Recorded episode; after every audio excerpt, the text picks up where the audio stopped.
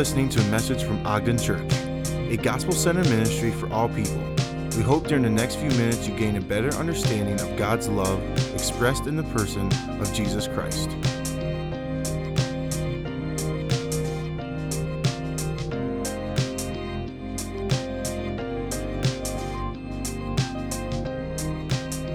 Good morning, Merry Christmas season still to all of you. It's great to, to be here together.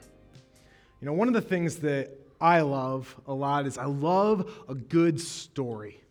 I just love to sink into a nice story, whether it's in a book or a movie, a television show. There's something captivating about really good story. And I think one of the things that that is one of my favorite parts of story is when you get to the moment in a story where the hero is in a situation where you're wondering, how can this possibly turn out for good? They're surrounded. Things don't look good. And this is a family Sunday. We've got the kids here, so I thought I would kind of bring up a, a good popular example the 2013 classic Frozen. Right? There's a, there's a moment in this movie where Princess Anna is kind of, her heart's frozen and we're not sure if she's going to make it. And all she needs is a kiss from Prince Hans. And you think it's going to happen. And then suddenly Hans reveals that he actually doesn't love Anna at all. He's, he's the bad guy and he, all he wanted was power. And then Anna says to him, You're, you're never going to get away with this. And Hans says, Well, I already have. And as the audience, you're like, Oh, how's it going to, how? How? How does this turn out for good? There's no possible way. But then, for those of us who are older in the room, there's, there's a part of us that says, yeah, this situation looks really bad, but I mean, this is a Disney movie. I, I know it's going to turn out right in the end. And, and the reason that we know that is because we trust that the storyteller isn't going to allow his characters to ultimately come to harm.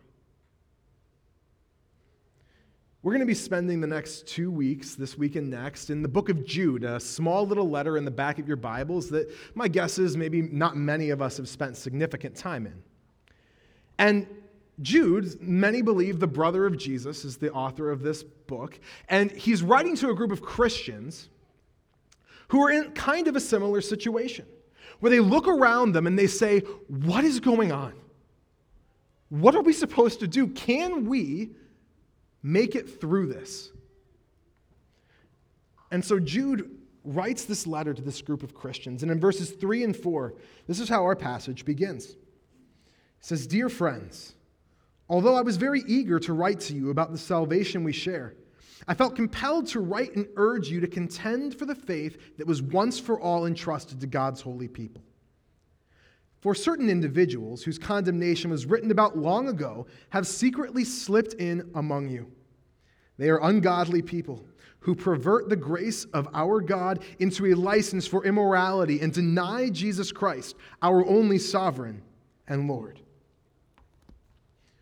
Jude says, Listen, I was really, I was excited to write to you about this one thing, but then I realized the situation that you're in. And what you guys need is you need to know how to handle a situation where you're not sure if things are going to turn out right in the end. So Jude writes this letter as a rally cry to believers. And as we look at the first part of this letter today, what we see is that Jude is reminding his readers that we can trust God in the face of evil. And the evil we see around us, we can trust God. And if that is not an important message for you and I in our situation today, I don't know what is. We trust God in the face of evil. And as Jude unpacks this idea, we see we are called to trust three elements about God that we see unfolded. We're called to trust his consistency, his authority, and his justice. In the face of evil, we can trust God's consistency, his authority, and his justice. In verses 5 through 7, we see the idea of consistency unpacked. And, and as we begin, the book of Jude is written to kind of a first century Jewish audience, and there are several illustrations that Jude will use throughout this passage that may not be as readily familiar to us. But it's important to remember that just as we kind of speak to each other, Sometimes we will use illustrations that help concretely ground a point. So it's important as we read a passage like this to instead of get tied up in some of the technical nuances, we see what is Jude really trying to say here? What is, what is the point of some of these illustrations, even if we don't fully understand what's going on? I say it to set up verses 5 through 7 and some of the other things we'll see. It says, Though you already know all this, I want to remind you that the Lord at one time delivered his people out of Egypt, but later destroyed those who did not believe. And the angels who did not keep their position of authority, but abandoned their proper dwelling, these he has kept in darkness, bound with everlasting chains for judgment on the great day. And in a similar way, Sodom and Gomorrah and the surrounding towns gave themselves up to sexual immorality and perversion. They serve as an example of those who suffer the punishment of eternal fire. In this section, we see Jude is encouraging his readers to see, yes, in the face of the evil that we see around us, we serve a God who consistently deals with evil. He has these three uh, examples, illustrations that he uses, and though each are slightly different, right? The first talks about how God delivered his people, but then he, he punished even those from his own chosen people who went astray.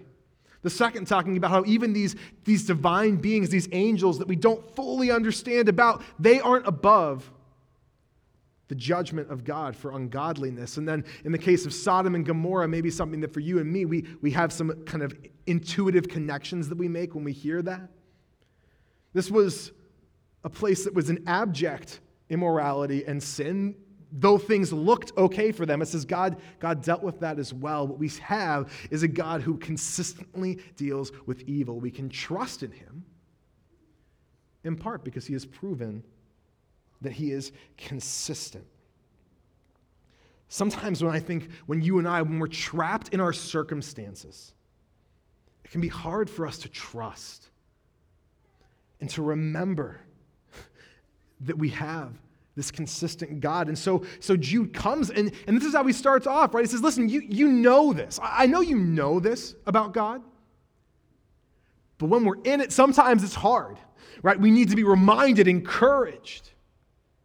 It's the same for you and me, I think, often. Intellectually, there are things that we know about God, but until we allow ourselves to be encouraged and lifted up by that at a practical level when we're going through something, that's when that stuff matters. And Jude's saying, listen, we can trust in God. He has shown over time that He is consistent in the way that He deals with evil.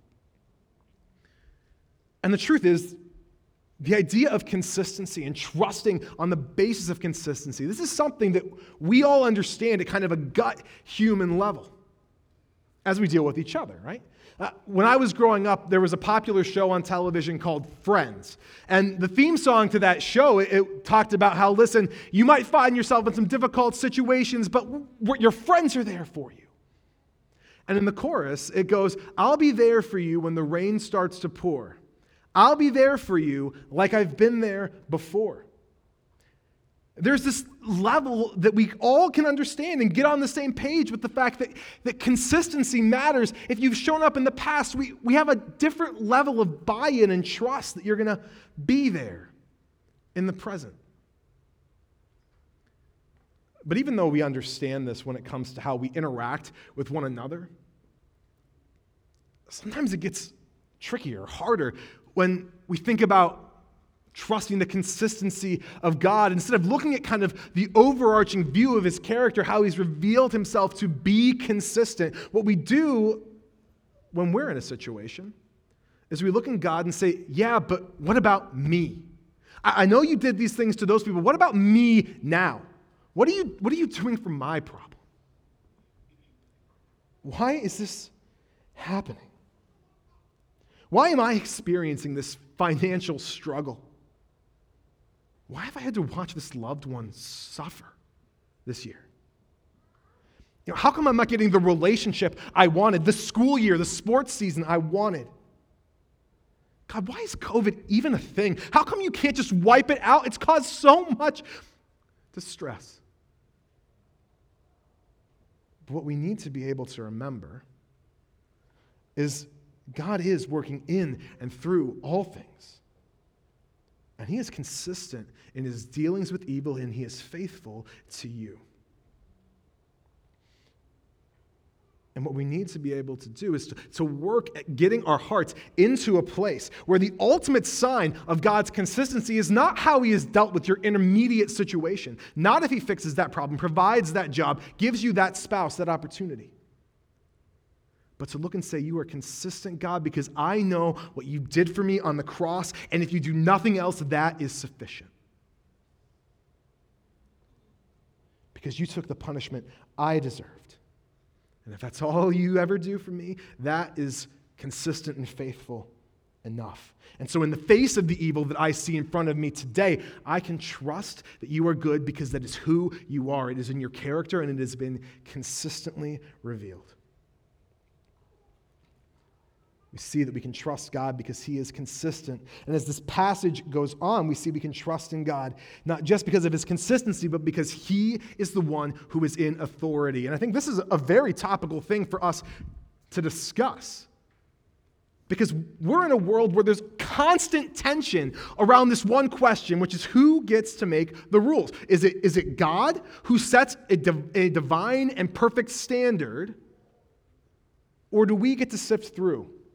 And choose based on what makes sense to us? Are we the ones, ultimately, that make the rules and decide what's right or wrong?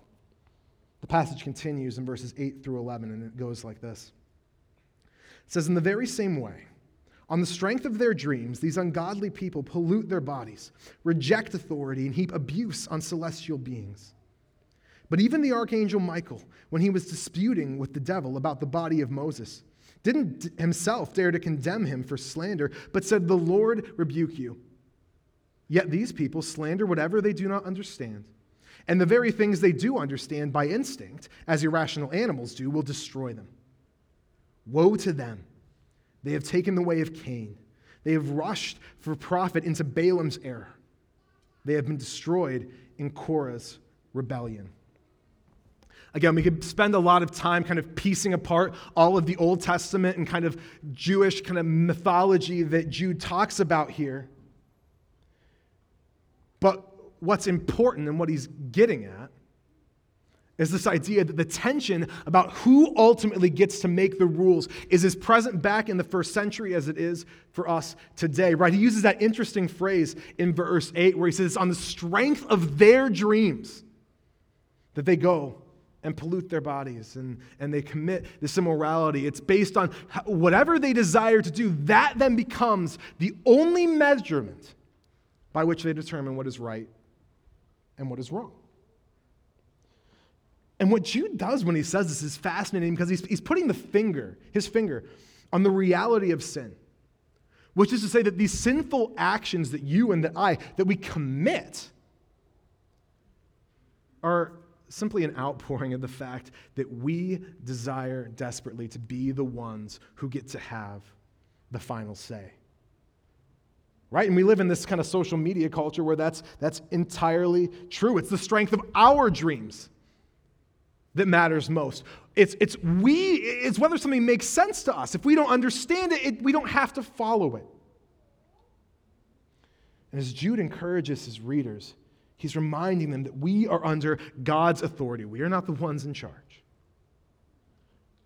And even though we may be able to put ourselves under the illusion of authority, of control, it doesn't change the truth, which is that we are not in control. I think there's a, there's a kind of a really cool picture of this in the TV show The Office. So we're going to watch this quick clip together, then we'll unpack it.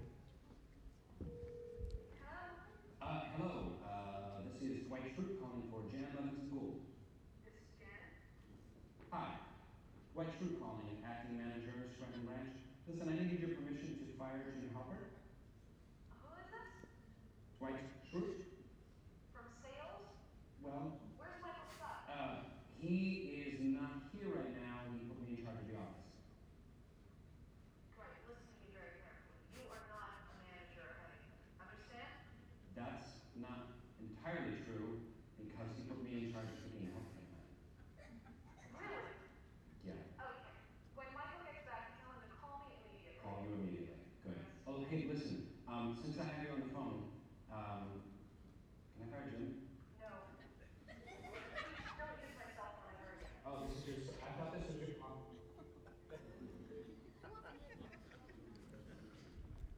great, isn't it? You know, he goes in, he's like, I'm the one who makes the call. Watch what I'm going to do. I'm going to fire this guy that I don't like. Very quickly, Dwight realizes who's in control. It's not him, right? You are not a manager of anything. And then you see how he responds? Kind of the same way that you and I do when we feel out of control. Well, that's not entirely true. There's, there's this thing that I'm in control of. And, and yeah, maybe you're in control, but can you still do the thing I want you to do? You know, no matter how well we fool ourselves, no matter how many times or ways that we try to position our lives in a way that we feel like we have control, the truth of the matter is, it will come a time for all of us where we are presented with the truth that we are not in control. We are not the ones who ultimately have authority. And this is the tension that Jude's talking about, and this is something that we kind of especially feel within our time, right? The strength of their dreams. Anything you see today, social media, around the world, if somebody can say, I'm doing this for the sake of my dream, or because it's making me feel like my truest and best self. If you said that today, anything that it takes to get that becomes immediately excusable. Because you get to determine that. It's all about you. As long as you're living your best life, that's all right. We've, we've put ourselves in this position where we can be selectively obedient to God. If those things make sense to us, that's well and good, but we, we live in this culture that's allergic, it seems, to submission under authority. We won't do it. And this idea that we'll gladly go along with God's commands so long as it makes sense to us or feels good to us, that's not submitting to authority. That's not being obedient. That's just agreeing. And that's not what God calls for. Two peers can agree a god and an ant, a lion and a mouse, there's no agreement there. One clearly has power, the other does not. This is how you and I stand before God. God is, is loving, God is amazing, good, gracious, but He is the one who is in authority, and there is no mistaking that. Selective obedience is not obedience. So when we talk about trusting God's authority, it's not enough for us to be able to intellectually say, Yes, God, you are the king, except where it goes against what I would desire for myself. He's either the God of everything or he's the God of nothing. So, where in your life do you look to trust in your own authority instead of God's? Maybe for you, it's in your relationships. You know, the Bible says certain things about sex, marriage, what those boundaries are supposed to look like, but you say to yourself, well, listen, that doesn't really make sense to me. I'll do it my way. Or maybe you say, listen, I get why it makes sense, but, but God, you don't understand my situation. That's not the point. It's not about it making sense to you. This is what Jude's talking about. You don't get to be selectively obedient based on what makes sense to you. If you don't understand it, that doesn't mean that's not a point. It's not optional for you because it doesn't make sense. He's an authority, not you. Or maybe for you, it's in your workplace. You look around and you feel like everybody else is doing all this stuff and you feel like the cost of being faithful is just too much, if I was just okay with cutting this corner, doing this thing. But if we can trust God, saying He's the one who is consistent, He is the one who has authority, then we can say, listen, even if I'm the only one who's doing this this way, I will submit because He is an authority. He is good and He has called me. You know, as a follower of Jesus Christ, there are going to be times in each of our lives where we will feel like obedience and submission is costly. That's going to happen. Because each of us are sinful. That's what happens with sin. It's going to feel like obedience is costly because we, by nature, are not correctly in line with how God designed and desires for us to be. The question then is whether you are willing to let go, to trust that even when it doesn't make sense to me, I'm going to follow because I know He is the one in authority. He is good. I will trust in Him. I know He is good, so I will obey. As we look at this last section, we're going to see that we can trust Him not only on the basis of His consistency and authority, but because He is perfectly just. His justice is good. Verses 12 through 16 read like this It says, These people are blemishes at your love feasts, eating with you without the slightest qualm, shepherds who feed only themselves. They are clouds without rain, blown along by the wind, autumn trees without fruit and uprooted, twice dead. They are wild waves of the sea, foaming up with sh- their shame, wandering stars for whom the blackest darkness has been reserved forever. Enoch, the seventh from Adam, prophesied about them. See, the Lord is coming with thousands upon thousands of his holy ones to judge everyone and to convict all of them of all the ungodly acts they have committed in their ungodliness and of all the defiant words ungodly sinners have spoken against him. These people are grumblers and fault finders. They follow their own evil desires. They boast about themselves and flatter others for their own advantage. In this section, we see a fairly strong condemnation of ungodliness, of, of the evil that we see around us. And I think what is important to see here is what we see Jude saying is listen, there is such a thing as evil. God sees it, and He is righteous to judge it. Evil does not escape God's attention, and He will deal with it because He is just because, yes, people can do any number of things. And at a time, it might look like, how in the world are they getting away with this? Where is justice? God is just. And in his time, all will be judged and will be judged well. It's not hidden from God. He sees evil, he deals with it according to his justice. You know, when I was in high school, I was a part of the junior ROTC, and I really badly wanted to be the squadron commander of our ROTC unit. I had no military aspirations, but the uniform was awesome, and I enjoyed leadership training, so I, I really, really wanted to be the squadron commander. And uh, you basically have two opportunities the spring of your junior year and the fall of your senior year, and both of those times I was passed by. I was the operations officer, the second in command of the squadron, but I wasn't ever made squadron commander. And I remember looking at the people who were picked over me and feeling like, man, I got passed over for that person? What's, what's going on? And I remember kind of seething about this internally, as, as I am wont to do sometimes, for better or for worse. And there came a day near the end of my senior year where the instructor of our squadron, he, Master Sergeant Denault's his name, and he, he pulled me aside. He said, Jack, hey, listen, I know that you really wanted this. And I want you to know it's not that I didn't think you could do it, but listen, these other people who were squadron commander, they, they wanted to try to get into military academies. And for them, that really mattered to be able to have that on their resume. You didn't need that. So I want you to know it's not that I don't believe in you, because you've got a lot going for you. And you know, suddenly, even though nothing about my external realities changed. That didn't make me squadron commander, but it changed everything. Because the one whose opinion mattered most, I knew he saw me, that he cared. And you know, I think that's what some of us need to hear today, when we look and we get discouraged at the things going around us, the atrocities that happened in Nashville just this past week, some of the injustices we feel like we've had to suffer with loved ones being sick or hurt.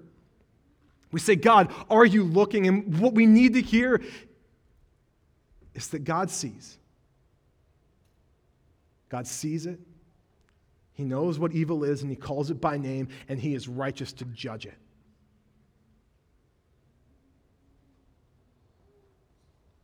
We serve a good God. And in these moments when we feel like everything is out of control, we are called to trust in God's justice. Because while we live in a broken world and we will continue to experience brokenness, nothing magical is going to happen on January 1st, 2021. Evil that we see and have seen, we will see in the future. Yet God is righteous to judge, and we can trust in that. But even though we can take comfort in this, there should be a part of this passage, this part that we just read, that should maybe be a little convicting for you and for me. Because when it talks about God sending his holy ones down to judge ungodliness, I think that's all well and good for those of us who see the ungodliness happening all around outside of us. But what about the ungodliness in your heart? What about the things that you think or do or say? What about mine? See, if all ungodliness is judged, that means that something's got to be done about yours and mine as well. It's not just the sliding scale of, well, I'm slightly better than this person. Because when God comes to judge all ungodliness, what you will find is that you will be measured infinitely short, no matter how much better you are than the next person or think you are. But yet, while we face the reality that all ungodliness stands condemned, you and I stand infinitely short of the mark. What those of us who are followers of Jesus Christ get in the face of this is a beautiful hope. Because we get to trust the unbelievable reality that Jesus Christ, in coming to this earth and dying on the cross, has actually suffered and satisfied the full punishment of all ungodliness for us. And in the face of this evil, we can trust the one who took the suffering, who took the consequence of our evil in our place and stands today in victory. And maybe for you today, this is something that you've never come to on your own. You've been seeking after something to trust, and honestly, everything that you've ran to has just kind of let you down. Come up just a pound short. But maybe today, you can leave behind the endless pursuit of things that will never be able to satisfy. And you can come to God through the one who came, who we celebrated just this past Friday on Christmas, who suffered, that all the ways that you and I fall short might be atoned. And you can come to the one who is truly consistent, who has true authority and is perfectly just in the face of a world that seems like it brings endless injustice. Maybe today can be your day to say, I will go to the one who will not change and who will not fail. We will experience brokenness, we will experience evil, but we can trust God in the face of evil. Let's pray. God, I pray for the hearts that are in this room that so desperately seek for something. God, I pray that this day might be a day that they might be able to say, God, can I latch to you? Can what you did on the cross be sufficient for me? And may they find the joy of the acceptance that comes from what you did on the cross. God, I pray for every heart in this room, for we all wander. We all fail to trust perfectly, God, but I pray that you would help bind our hearts to you anew this day. That we would trust that you are consistent even when we don't feel it. That we might be able to submit to our authority, even if it's a place that we'd rather you not touch. And God, remind us that you are just. And that that makes the cross beautiful because the punishment meant for us was given to your Son. May that be a joy and a fuel and a hope for us today, and may it cause us to cling all the deeper to you. God, we love you. And we pray, Lord, that whatever happens this new year, you would be at work bringing about your will through us. We pray these things in your name and for the sake of your kingdom. Amen.